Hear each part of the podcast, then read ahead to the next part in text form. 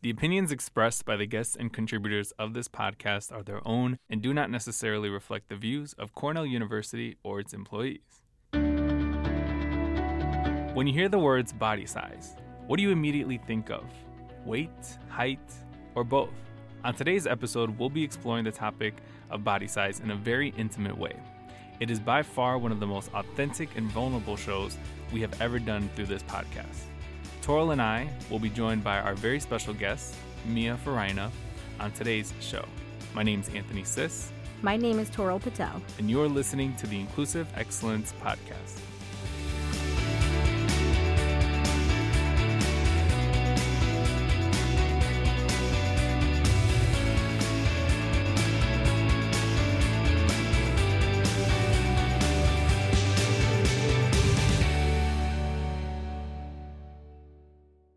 Thank you for joining me and Toral on another episode of the Inclusive Excellence Podcast. Just so that our listeners know, I'm mostly speaking on this month's show in the intro specifically because Toral has been feeling well. So, Toral, as we start our intro, always checking in with each other. How are you feeling now? Are you feeling any better? I am. So, as you said, I haven't been feeling well. So, it's been about two weeks of sickness. And so, I'm finally over that. I've gotten my voice back. I lost it for a few days in the middle, um, but I think I'm finally on the mend. Okay. That's good to know. That's good to hear. So, Anthony, how are you feeling today? All right. So, we got some feedback that we always say that we're good, but yeah. Yeah. Yeah. So I'm going to try to switch it up and be a little bit more open and say that, you know, I'm doing all right. Okay. I'm doing all right. You know, the snow is still here, the cold is still here, but, you know, I'm just here surviving, thriving, doing the podcast. So I'm doing all right, though. I'm not good today. All just, right. Just all right.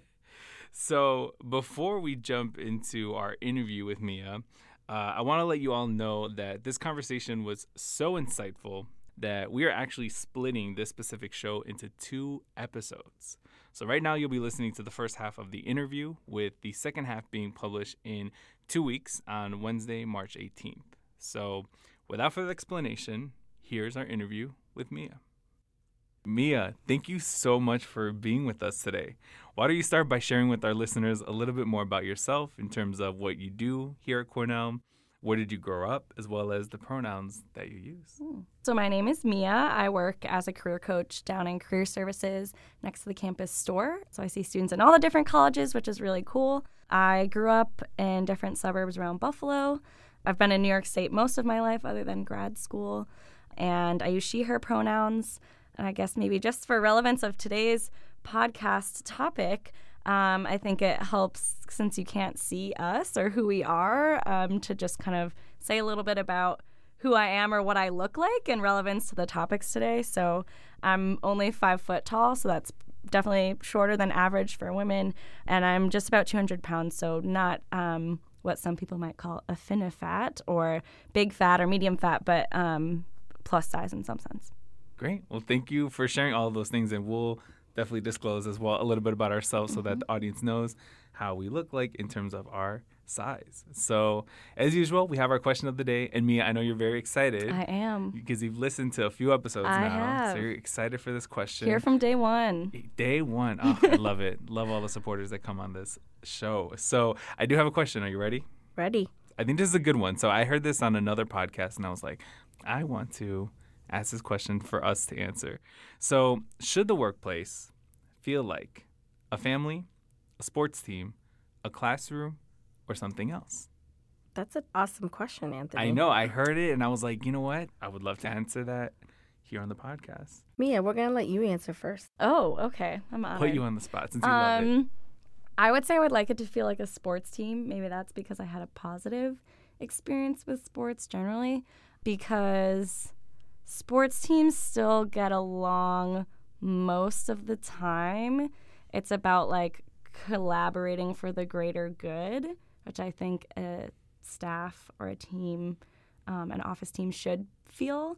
Whereas I feel like families have a lot more variation of like drama or people that get kind of like outcast oh, or oh, yeah, um, things like that. So I don't know. In my mind, it's like working towards a common goal, harmony most of the time, still a little like bubbling of drama here and there, but mostly like we're all working towards the same thing and everyone's included. Do you want to go, Toral? Yeah, no, I think I would agree with that definitely. That I like that there's an end goal that you're working towards as a group. It's very similar to a sports team, and then you know there are a couple people in that within that dynamic that you're closer to than others, which is very natural, uh, similar to a sports team. So I would agree with you, Mia, that I, I believe that it definitely is like a sports team.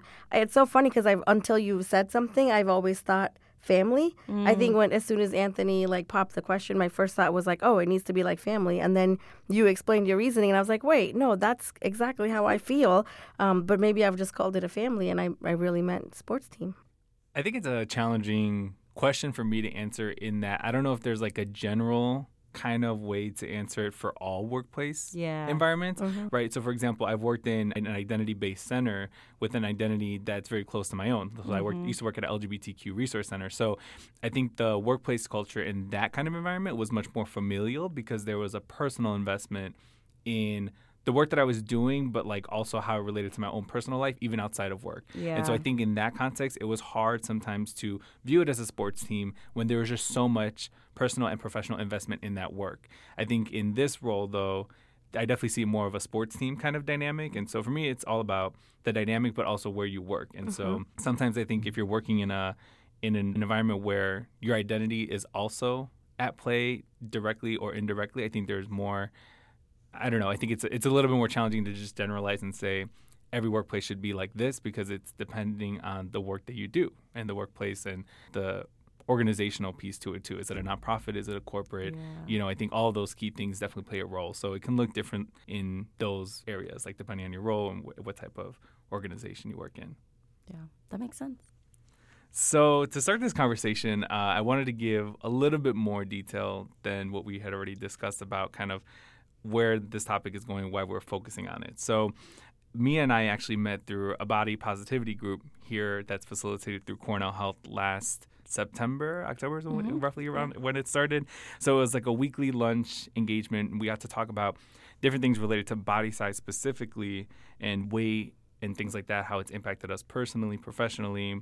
And so it was just something that I just figured, you know, as a way to continue the conversation outside of that particular group, what better way to discuss it than through the podcast? And especially, I love the piece about focusing on body size in terms of height and weight. And so for me, in the spirit of vulnerability that Mia has already shared, I am about 5'9, 5'10, and I weigh about 190 pounds. And so technically, it's considered overweight, technically, but, you know, depending Seriously? on who. Wow, that yeah. No, technically surprising to me. technically it's overweight, but I Mm-hmm. think the the assumption that people have when they see me, depending on who you ask, Mm-hmm. and I think culture definitely plays a role in this.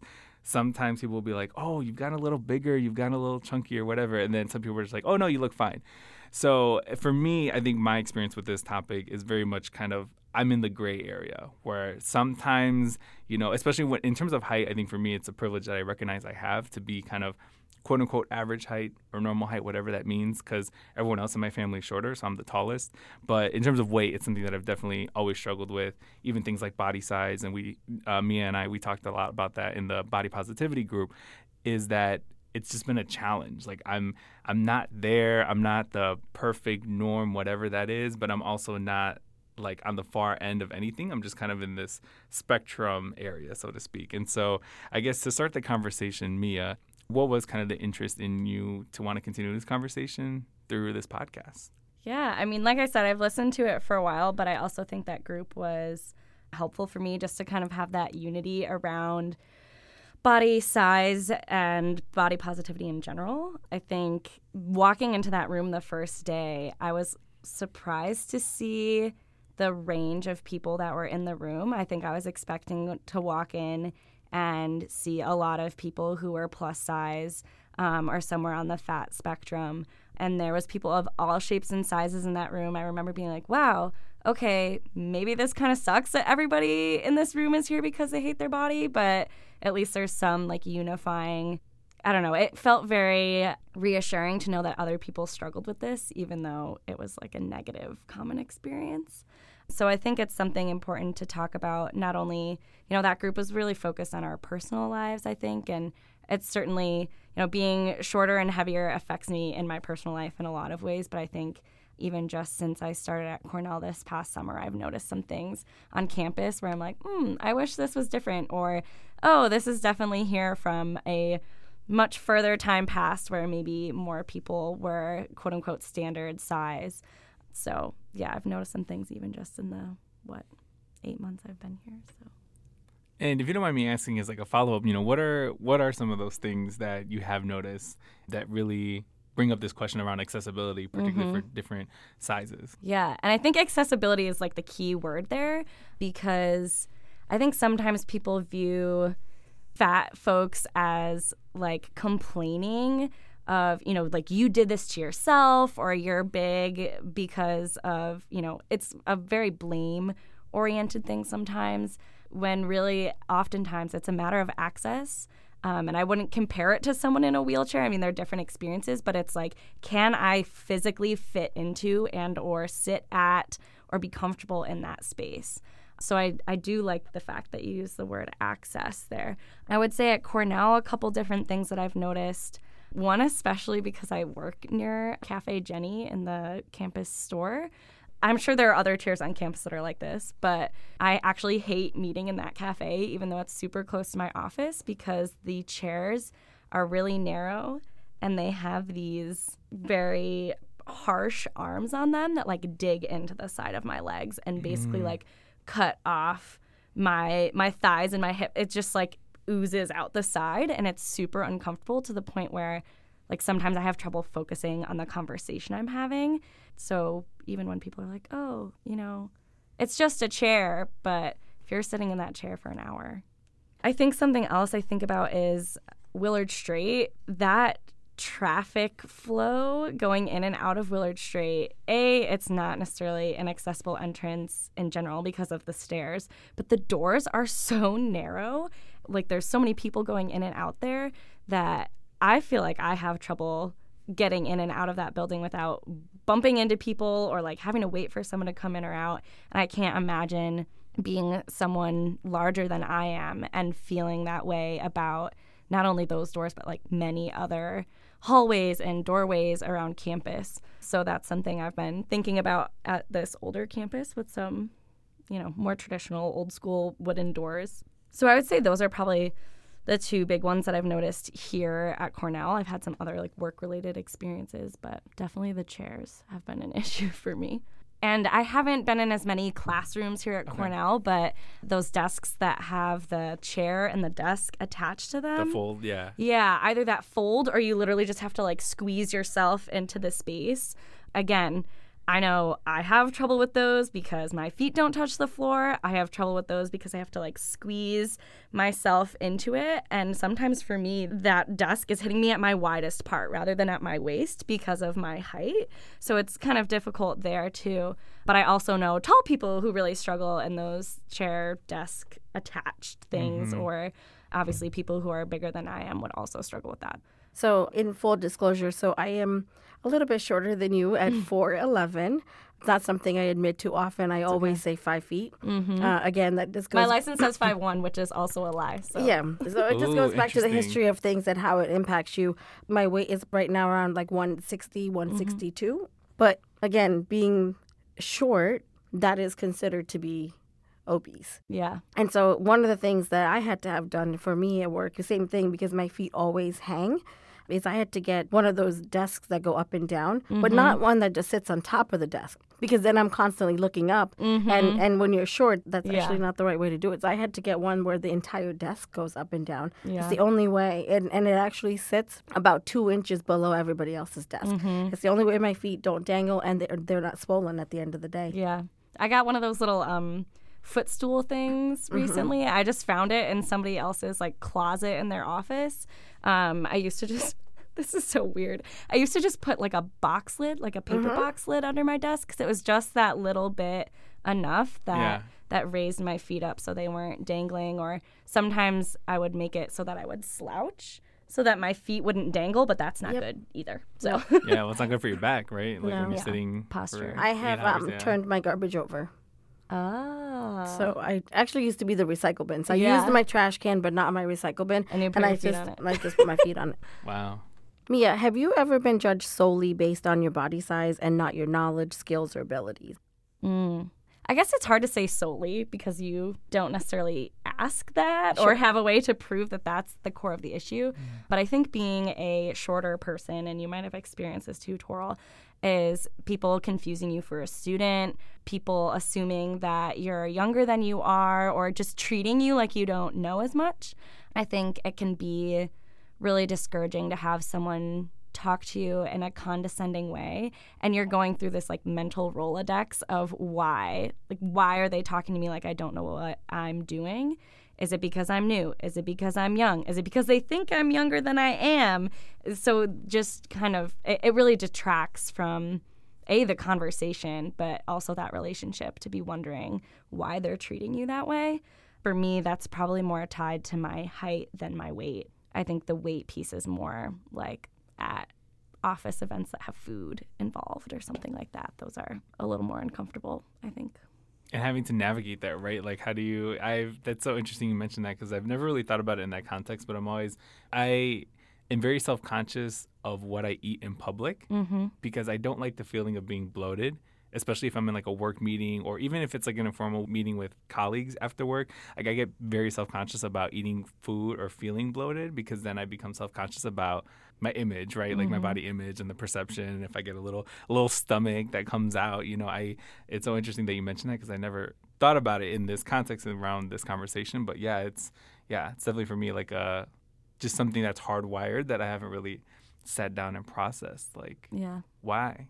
a lot of internalized like body shame and yeah uh, yeah i mean we all have it right so i think even yeah. even people who are like fat icons or promote fat positivity like they still will acknowledge those moments of like oh man i did this thing today and i didn't even realize that that's where i was stemming from mm-hmm. so for me things like that are oh i'm trying to be good today or oh today's my cheat day or I've been working out, so I'm going to let myself have this. Like that whole idea of like bartering exercise and food and what's good food or bad food, like those things I think can be really uncomfortable in these work settings where you're eating with other people. And do you feel the need to justify it to the other individuals to say, "Oh, I worked out like three hours yesterday, so mm. I'm gonna have a cupcake today"? Like other people can just pick up a cupcake and eat it, but you feel this need to like let them know why it's okay for you to eat that mm. cupcake. I think sometimes I do, and sometimes I don't. Again, I think it's hard because it's so much part of our culture to kind of talk about like your goals or you know what you're working towards. I would never want to like squash someone else being proud that they've been working out or you know keeping up a healthy routine or something but it is hard to hear other people say that and then feel like you can just exist and not have to explain yourself i wouldn't say that i am of the size where i constantly feel the need to explain what i'm eating i think i'm kind of in that borderline place where people aren't judging me as much as someone who's maybe like what they would call like super fat so I don't feel that need to justify. But when someone else says something, then I feel like I also have to justify what I'm doing. So it's hard. I want to be supportive, yeah. but also I don't want to have to justify myself. So, in talking about body size and especially how it affects people here at work, I mean, we started already talking a little bit about it, but Mia, do you have any examples that you feel comfortable sharing that really stand out as kind of either really negative or just problematic experiences around perceptions of your body size? Mm. I mean, personally, one that really stands out for me, and this is literally sixth grade. This is years and years and years ago, right? But it's still something that quote verbatim sticks with me. You know, lots of examples, but this one in particular was like this boy that I had a crush on. He was a baseball player, kind of like that traditional, like slim, tall physique and I wanted him to be my boyfriend, whatever that means in sixth grade, right? um, but I distinctly remember like standing in the hallway at the Boys and Girls Club after school and him looking at me and saying, I can't date you. The boy is supposed to weigh more than the girl. Like point blank. Wow. Sixth grade said wow. that like flat out. And I will never, ever forget that. And I think it's impacted like who I view myself as I don't know if capable is the right word, but uh, like who I'm able to date. Able sounds really weird, but like who uh, that like rating scale that people that your use level? sometimes. Like, Like oh, who you should desire or who you should see Yeah. as a potential partner. Right. Yeah. Are you like pretty enough or desirable enough to be with that person? And it's definitely impacted the way I view myself. And honestly, even the people that I think I pursued after that, like once I was actually dating. Wow. You know, I tended to go for people who were larger than me or taller than me or like much more masculine presenting because I was playing a rather masculine sport at the time and presenting a little bit more androgynous and yeah, just I think that was that really impacted the way I viewed myself and potential partners. So for folks who don't know what androgyny is or means, it's folks who present both masculine and feminine characteristics in terms of their gender expression. So I think that one really stood out to me as something that I just never forget. But I think there are other kind of just like um, relationship things now. Even I'm in a long term committed relationship now, so that's not really something I think about as much. But when I think about dating profiles or even friendship profiles, if you use things like oh, that, oh goodness, yes. That's, they're so visually oriented. yes. Uh-huh. I think we talked about this maybe before, Anthony, but the idea of like, where is the line between thick and fat? Like, thick being this kind of desirable term, you know, and who gets to label you thick? Is that uh-huh. something you call yourself or something that other people call you? And even the idea of like catfishing, like, oh, you have a pretty face, but you're actually fat. Like, that whole dynamic is really, really strange. So, it's yeah, like you said, where is the boundary for somebody who's thick and somebody who's fat? Like even the term thick, as as positive as it may be, there's still limitations to it, right? Mm-hmm. Related to body size, and and I think there is this whole kind of movement now, even from when I was younger, societally speaking, of bigger people now being more desirable. And so now where are people who are like not as big or not as thick mm-hmm. quote unquote right? Like what does that even mean? A but then also who are not as thick? Like where are they now along this kind of spectrum of desirability which is yeah. strange in many ways and i think the whole thing with dating profiles it's just so like tinder like is like i guess the first one that started using the swipe swipe. right swipe left or whatever i thought that was just so weird like it's just like you're just like literally just looking mm-hmm. at somebody looking And at their judging them. stats yeah looking at their stats looking at their age their weight height and using that as a determinant for like whether or not you're gonna swipe left or right. Like it just for me the concept of it is just so weird. Mm-hmm. you know? Like I don't even know the person, but yet here I am judging them based off of these hardcore statistics and numbers. And I know nothing about their personality. Like what Yeah. happens if their personality just blows me out the park and I'm like, wow, they're amazing, you know? Yeah. And regardless of that, but you need to know that information in order to meet them or have a conversation with them. It's so weird.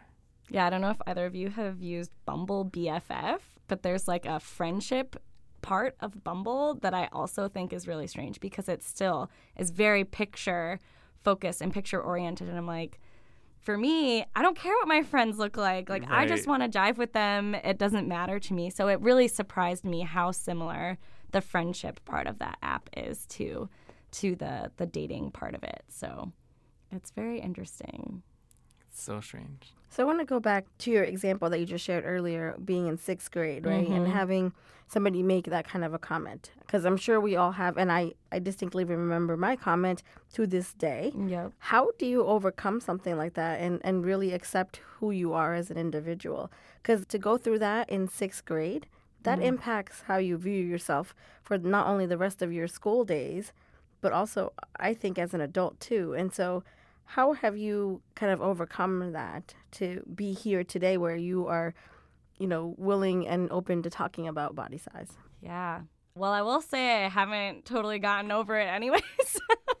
um, I'm more comfortable talking about body size for a few different reasons. Some of those being solidarity definitely helps finding other people who are struggling with similar challenges. I think social media, in a weird way, is both good and bad for issues like this. You know, seeing people out there who are unapologetically fat and like reclaiming that word, seeing people who are different in lots of different ways related to their body, whether it's um, like disability related or body size or anything, I think can be empowering for others to to see. While at the same time, there's also a lot of quote unquote picture perfect bodies on social media that make you feel bad about yourself.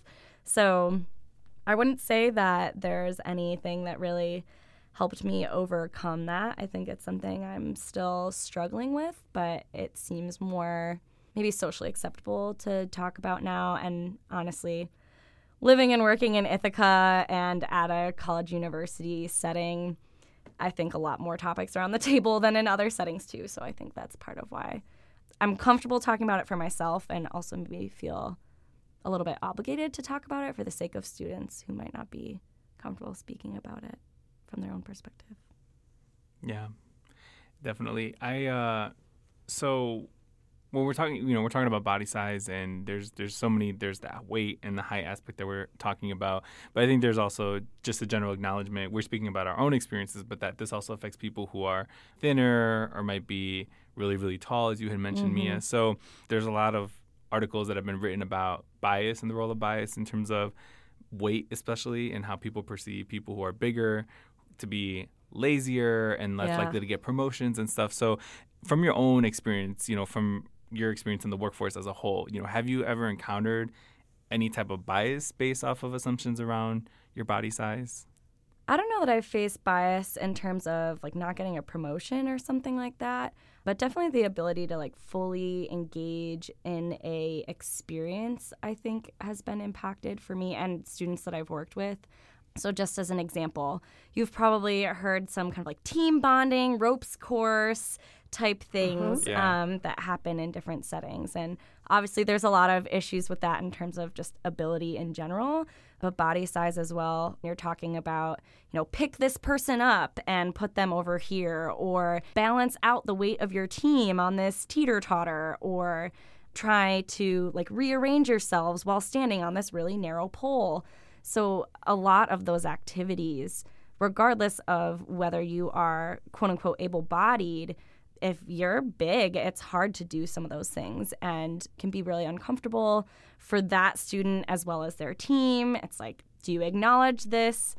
No pun intended, like elephant in the room that mm-hmm. this student physically is not able to complete this activity or the discomfort around that. So, I mean, aside from just like uniforms and giveaway sizes and you know just like polos and that kind of stuff i think while that is certainly an issue i think the bigger thing for me is like this is meant to be a unifying event and sometimes it is the least unifying thing for some people or some teams and some people might enjoy it too, right? I think there's also that assumption that you know maybe it is going to serve a huge barrier, but some people who are bigger might also and be like, "Yeah, sign me up," you know. So yeah. I think there's that understanding of I think just really getting to know your teams and who you're working with as you're putting things like events like team building activities yeah. together, and to just get as much input as possible and to really understand you know your team as a whole and not make any assumptions of like well, they may not enjoy this. And it's like, well, have you asked them? Have you gauged a question with them or a conversation of like, the planning of that particular experience, you know. And so I think about recently I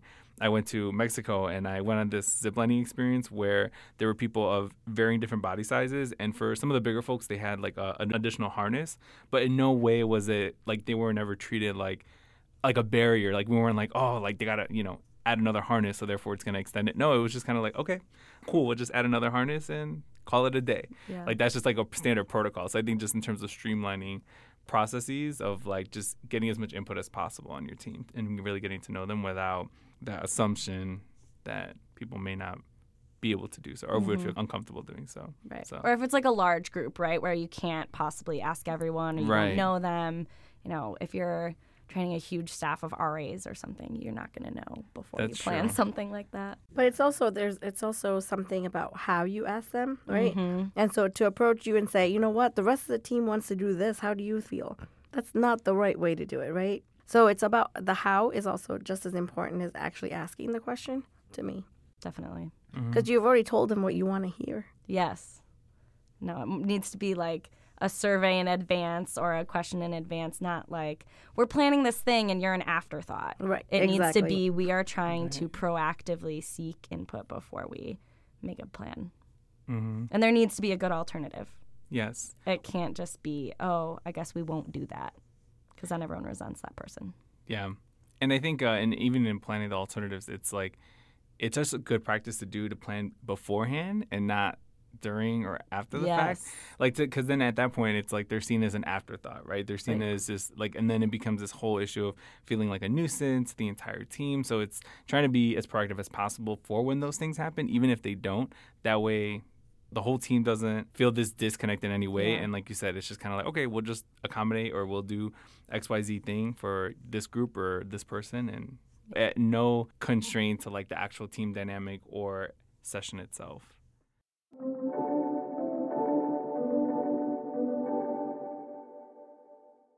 Wow, this has been a fascinating conversation with Mia, with Toral. So, this now concludes part one of the episode. Be sure to stay tuned for part two coming out in a couple of weeks.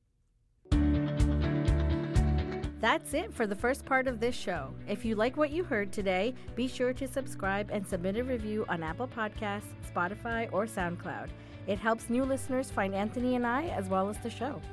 Also, if you or a fellow colleague would like to be interviewed for an upcoming episode, please email us at ie-academy at cornell.edu. My name is Toral Patel.